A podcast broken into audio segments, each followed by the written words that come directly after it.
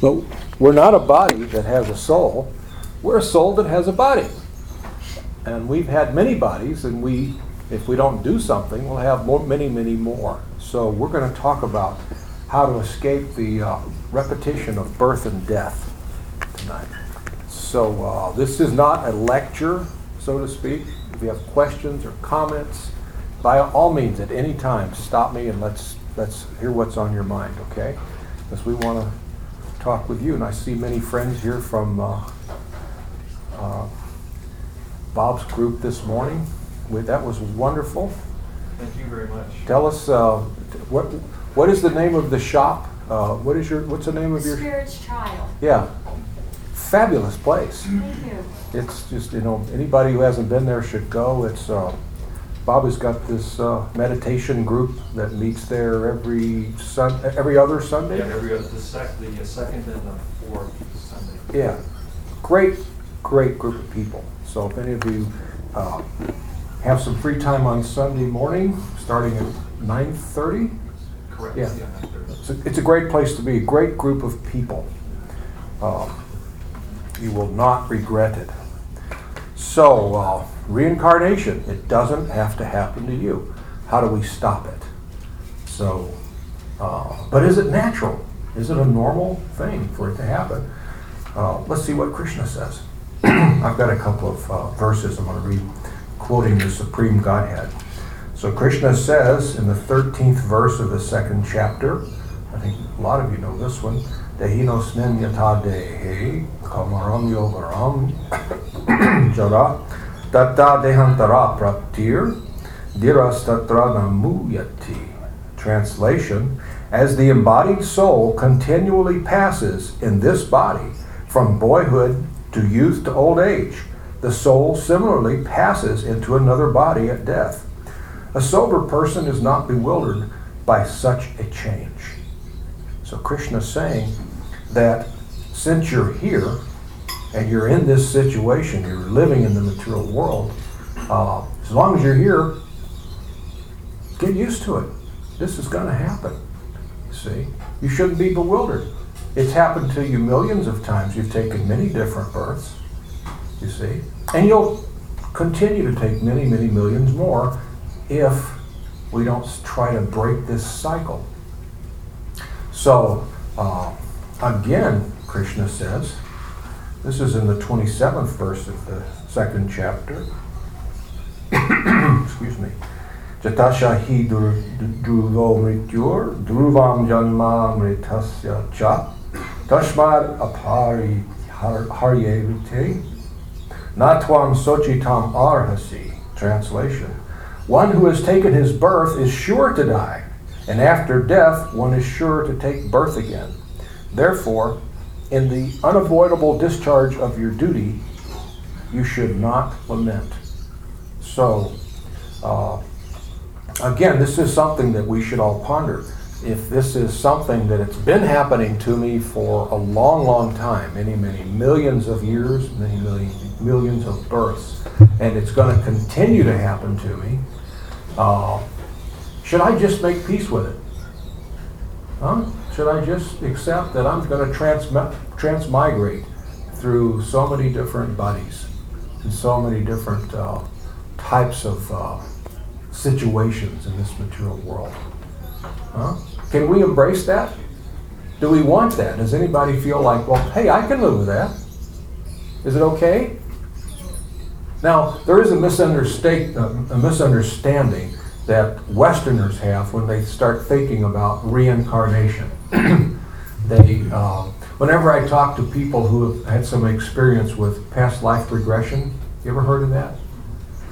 I never talk to anybody that says, "Well, I remember when I was a dog." You see, or a squirrel.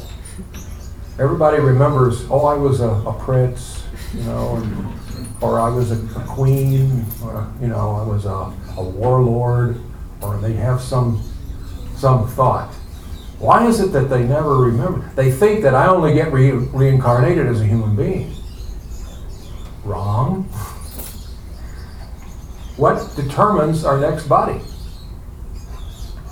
Anybody? Desire, exactly. The sum total of all my desires at the time of death determines my next body. You see, desires uh, control our decisions to uh, do actions. Our actions create karma. Our karma leads us to our next path. Our karma is our future. we're making our karma right now. See, uh, we're, we're doing nice things. We've got nice things coming. We do not so nice things. We have not so nice things coming. You see, what goes around comes around, and as you sow, so shall you reap. So we are really, actually, uh, although most of the time unintentionally, we're creating our next body. We're creating our future. You see, by our desires, which lead to our activities. See, there's reaction to our actions. So, uh, if at the time of death we have a desire that really requires a body like a pigeon or a hog or a dog, some desires really require something other than a, a human body. I mean, if, if your desire is to fly? Human body is not a good body for flying. You have to have an airplane, you have to have a parachute, you have to have, you know, all this danger. A bird is much better. Maybe you're better fitted for a bird. You see? Maybe your desire is for sex life, unending sex life. The human body is not the best body for that. Uh, pigeon is one that's much, much better suited because we've talked before about this. It sounds gross, but it's true. Pigeon have, can have sex uh, every 10 minutes, you see.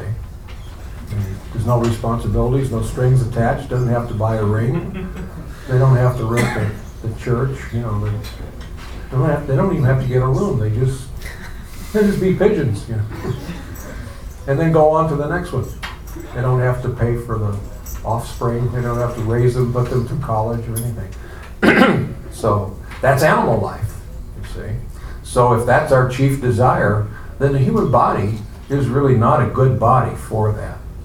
The human body is not good for very many things when we compare ourselves to the animal kingdom. The animals have much more advanced senses than we have.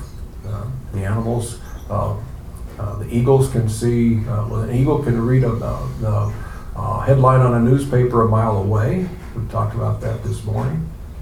You see, we all know that dogs can smell. Uh, I think the bloodhound can smell a hundred, I think it's 190 times better than a human being. And, animals can see things we can't see. Snakes can see like um, uh, a type of, uh, uh, I'm not sure what that light is called, but it's, uh, what is it? They can, they can see heat. Uh, infrared, yeah, they can see it. So at night, the snake can see your 98.6 body. You see, because he doesn't need light to, to know that you're there and how close you are. You see, the snakes hunt at night.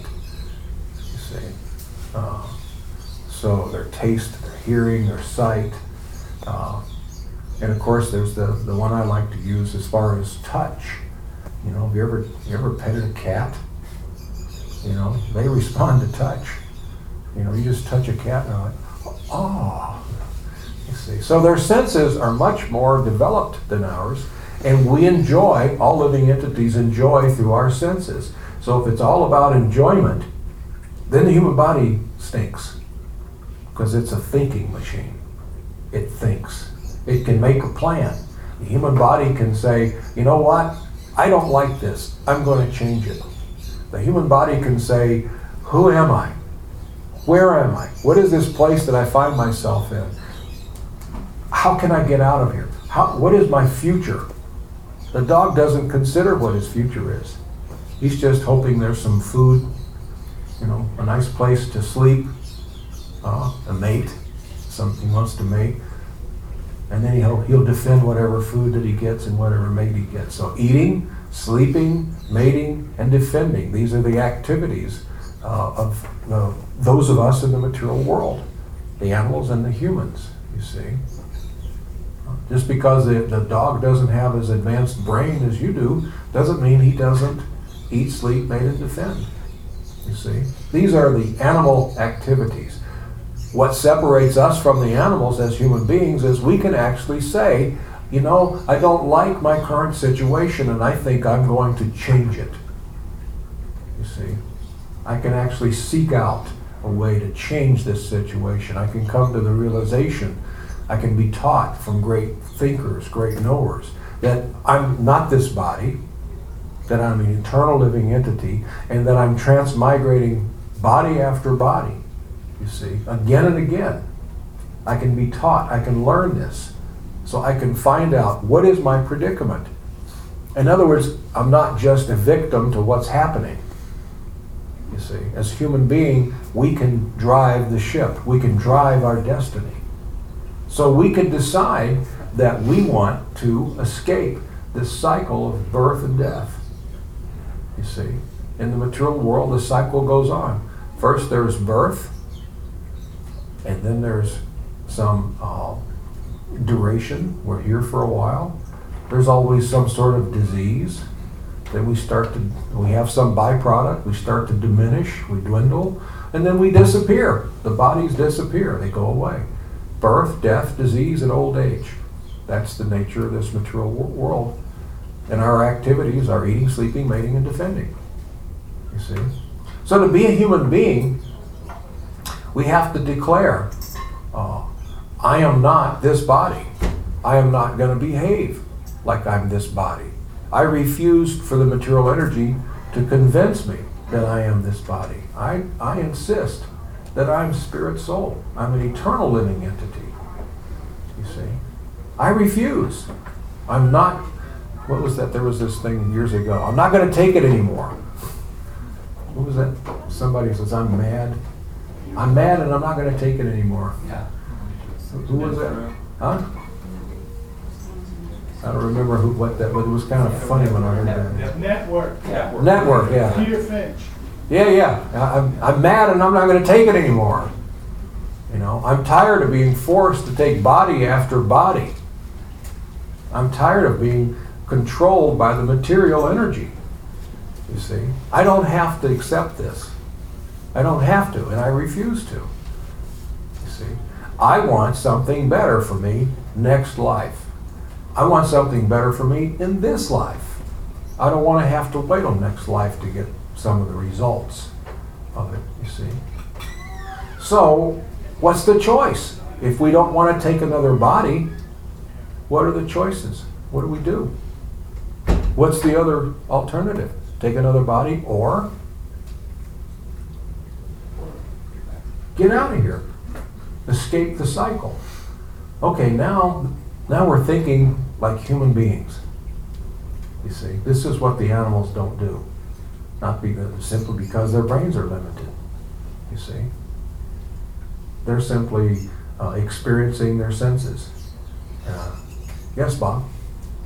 I just have a, a question. Is there, um, I'm trying to figure out how to phrase this. You know, I lived at a Zen center and there was a concept that I learned over and over again, because it was always in many Dharma talks, this concept of a bodhisattva, which is a person uh, whose, whose inner desire is to help others.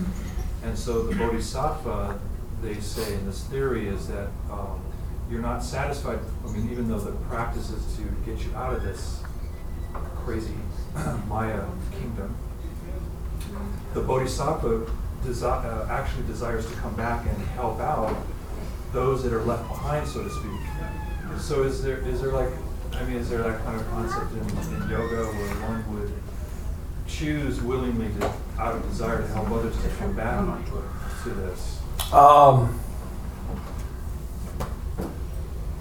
the, the difference there between the bhakti yogi and um, other yogis would be the word choose. You see, in other words, I start the, the choice I make, and I have free will. I can make any choice I want. But the choice I make to, to break this cycle of birth, death, disease, and old age is to become a humble servant of the Supreme Lord. Becoming a humble servant doesn't mean that I tell him what I'm going to do. You know, you know, the servant doesn't come to the king and say, uh, "Good morning, Your Majesty. You're going to have breakfast at ten o'clock this morning." You know, and then you're going to go for your walk, and then you're going to do this, and You know, the servant doesn't do that. The king says, I'll have my breakfast at this time, and please send in my court jester or whatever, you know. you see. He, the servant says, Yes, my lord. How can I please you? So, uh, if the Supreme Lord says, I want you to go and bring others back, now that you have, have saved yourself by submitting to me and becoming my servant, now I want you to go give this gift. I want you to go back. You see? And because you're a loving servant, you don't say, What? Wait a minute. Hold on, hold everything. I just got out of the material world. I was there for a million births or a billion births. I was there a long time. You know, I became your, your loving devotional servant. I chanted Hare Krishna. I did everything. Now I'm out of that mess, and you want me to go back? No, the servant says, anything to please you, my Lord. Because you're not going to forget Krishna. In other words, you don't become contaminated. Those souls that come back to the material world, that are sent back by Krishna to save us, they're, um, they have the quality of the lotus. You know, the lotus leaf. I don't know if you've, any of you ever seen. Have you ever seen a lotus leaf? Uh, that real lotus plant. You know, in India you can see them. The, the lotus leaf is in the water, but it's completely dry. Now some people say, "How- how can it be dry? It's in the water. Well, you can pick the lotus leaf up out of the water, and you can see there's no water on it. The water doesn't really, it doesn't get wet even though it's in the water. So the Nitya Siddhas are those who are eternally liberated. When they come to this material world, they don't get contaminated. They don't forget Krishna. You see, they're not rebellious and trying to get away from Krishna. Krishna has sent them here to come to get you and everyone else, as many as possible, as many as will uh, wake up. You see. So does that does that answer your question? Yes, you. We don't, you know, the uh, we don't get to the point where we think, "Oh, I'm so great. I think that I'll go back." What kind of servant is that? In other words, I'm the center of attention. Uh, I'm making all my decisions for me because I know better than anybody else. Doesn't sound like a liberated person to me. Sounds like somebody with a uh, a large ego. You know. What is Yes. that called again? The person, I know it's a bodhisattva, but what did you call the person that, Nitya Siddha. Nitya Siddha. Eternally liberated. okay. Yeah, the Nitya Siddhas. They're eternally liberated. Uh, they don't become contaminated when they come to this material world. You see, even though uh, that's why we say that we talk about the lotus feet of the spiritual master. Why do we say lotus feet? Because even though he walks on the earth, he doesn't really touch it. It doesn't. He's like the lotus leaf. The lotus leaf is in the water, but it doesn't get wet. You see, spiritual master doesn't become contaminated. You see. Good question. Anybody else? Yes, mother.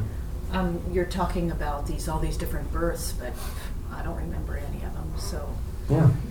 What was the question, please? Uh, she said we're talking about all these different births, but we don't remember any of them.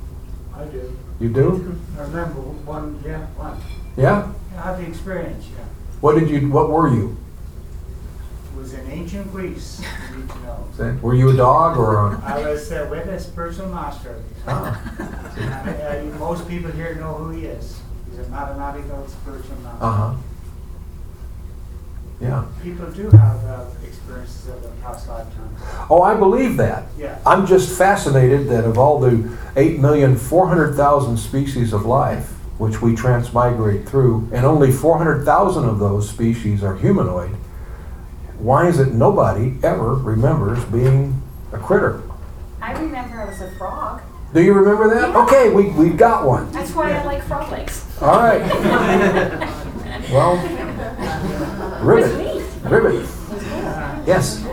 Why at the time of death only? What if you led, a- a- you were a scoundrel, you led a non-virtuous life your whole life, and at the time of death you think of going back to Krishna? Why is it only at the time of death? Doesn't that take into account your whole life works and, and things you've done?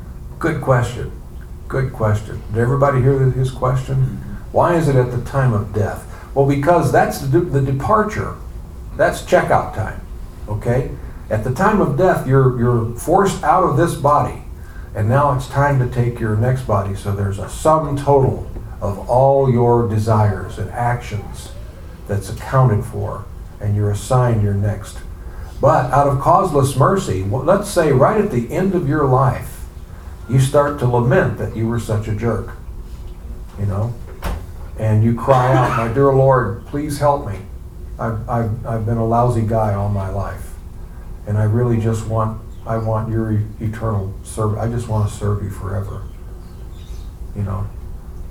If you're really sincere, Krishna will probably say, of course, we can't say, we can't dictate what Krishna's going to do, but more than likely, Krishna's going to say, "Oh, very good. Come on, come on back." If if it's true in the heart, we can't fool Krishna. But if he knows in your heart that that you are sincere, then he'll accept you back. He may say, "Well, you know what? I think you're very sincere. I don't think you're all the way there." But I'm going to let you hold that thought and come back to the material world and live another life and have another go at it as a human being. You see? Yes? I, I have like a two-part question because I, I get a lot of information from different people and not necessarily that I believe this way in reincarnation. But Yeah. There's, um, there's a theory that if a person reincarnates too soon, it's tragic on the soul, okay? Uh, and then, uh, I guess what I'm asking is your belief, is there a certain time frame between incarnations? There is, uh, that's a long discussion. That's discussed in the Srimad Bhagavatam. What actually happens to the soul at the time of death and where he goes, who escorts him to the court of Yamaraj. Yamaraj is the one who, who sits there and he's, he's a pure devotee, but he's got a really dark job. He's got all this accounting. So, oh, let's see. Now you were, uh, oh, you were a meat eater and you did this. Oh, you were a hunter. It looks like you were a real scoundrel. Well, let me see now. You know, and here's, I see what your desires are. Okay, here's your next body. You know, you could choose between door number one, door number two, or door number three. And now, so, yeah, so you go to the court of Yamaraj, um, but it's all controlled. You can't re- reincarnate too soon or, you know, it's, it's a, it, it- happens. Uh, there are very, it, Krishna doesn't have to dirty his hands with this. He's having fun with his devotees, exchanging love. He has people that handle those things. He has Yamaraj as a pure devotee who does this dirty task and does a very good job. Yes, Aaron. How can uh, animals spiritually progress? They don't. They don't. They just be animals. They're, they're on a ladder. You see, Darwin kind of had a good idea because there is a progression of life, but there is no such thing as uh, evolution. You know, didn't. We didn't come from uh, the primordial soup. You know, uh, but there is once you become once you take a particular animal birth, then after that you take the next higher birth, and then the next birth, and then the next birth, and on up until you become a monkey, and then maybe you become a human. You see. So, but the, the animals don't incur karma. You know, as we talked about this morning, if a tiger jumps out of the bush and eats you, he doesn't incur any sinful activity. You're tiger food. You see? He eats meat. You're meat. So, you know, he doesn't have to go to hell or take another birth because of that. He, he eats people if he can. Somebody else have a question? So Oh, yes. remember our past lives? That's described in the Srimad Bhagavatam as well. The the uh, in the in, in the womb, the uh, the embryo, the child, prior to birth, remembers as many as ten. Is it ten? It's ten, isn't it? Sometimes as many as ten previous births. You see, and they start to think, "Oh my Lord, well look what I'm doing. Look where I'm going." But uh, and they say, you know, dear Lord, I promise that I won't forget you this time, you know, when I'm born. So in the womb, the child is. But then birth is really, you know, we, we, we make out birth like it's such a glorious thing. Oh, the baby is being born. But it's a very painful thing. It's a, it's, for the baby. You know, the child is, is squeezed out into the material world, goes from a world of living in darkness and liquid into a, a world of light hearing sounds that it hasn't heard and experiencing things. You know, it's a shock. It's a real shock. And, and you forget all or most. There may be fragments left. You know, you may have fragments of a prior life. Uh, some people even come out with uh, memories intact. There's been bona fide things you can uh, on on YouTube. There's some little short films of children that uh, that really remembered who they were. They remembered their past lives. One there's this one, especially there's this one that's amazing about a child who remembered being a fighter pilot during World War II. And he knew the guys that he flew with. He knew the name of his airship. He knew the name of the aircraft carrier. He knew the name of the island in Japan that he was shot down on. He knew it all. And he was six years old. And mean, he amazed his parents for many years. And his parents ended up taking him to the war veterans. And he identified, hey, you're Pete Smith. You know, you were my gunner. Remember, remember when we were here and doing, and he knew all these guys that were survivors. It's a very, it's, it's there, it's documented, you know, so. um, Some people do. Typically, we don't. I think General Patton, one of his movie, Patton, he said I was I was here fighting Yeah. this war. Patton claimed that he, that he remembered. Most of us, though, through the, the, the pain uh, of, and the shock of being born, and immediately it's time to survive. Now I'm, I'm in this world, now I've got to survive. Uh, I'm hungry. First thing I'm thinking is now I'm hungry. Uh, I'm uncomfortable. My skin itches. I don't like this bright light. Wh- Where is my mother? I don't know anything, you see. I feel insecure. Now, I'm, now the struggle for survival takes over, you see. And so, um, so that we, we may have those thoughts, but we have fragments. You see, that's why some people can remember. They can remember fragments, or some people can remember all or, or a lot of a, a previous birth. Why it is designed like that? You don't remember. Um, I'm not sure. We'll have to ask Krishna. One, I think one of the reasons is uh, sometimes your daughter might be your mother and your sister might be your mother. And There's, there's a whole lot of different relationships. If you remember them all, you'd be uh, pretty confused in uh, one lifetime, in this present lifetime. Well, but see, we're not concerned about things like that. When we're born, immediately we're, the senses take over. I want this, I want that, I want to be the center of attention, I want to be this, I want to be that. I want to get there before you. I need to outdo him. You know, I, I need to get this and I need to get that. And the struggle for survival takes over, and whatever we have, these thoughts about previous lives get just covered over with our new thoughts and our struggle. It's a struggle, you see. So we're out of time now, uh, but uh, we're going to take prasadam, and so any of you that'd like to, we can sit together if there's more questions or discussion. This is a, this is a really interesting topic, so I welcome your discussion. Please come and let's eat together, okay? So, Hare Krishna, and thank you so much for coming. Hare.